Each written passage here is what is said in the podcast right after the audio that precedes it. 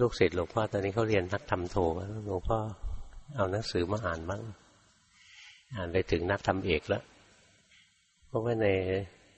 ตำราเรียนนักทำเอกนะสอนเหมือนที่หลวงพ่อสอนนี่แหละมีหมดเลยกระทั่งตัณหาจริตทิฏฐิจริตอะไรยังมีเลยลงละเอียดยิบเลยพระน่าจะเรียน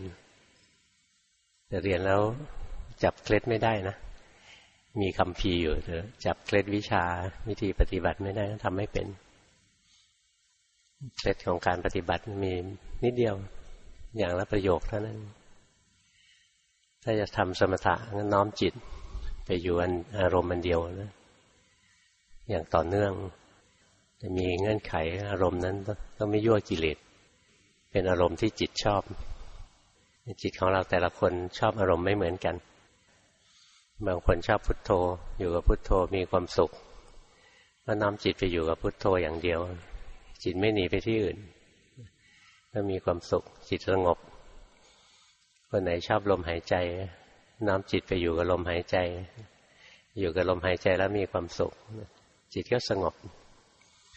เคล็ดลับของสมถะอยู่ที่รู้จักเลือกอารมณ์ที่มีความสุขน้อมจิตไปสู่อารมณ์นั้นก็แค่นั้นเอง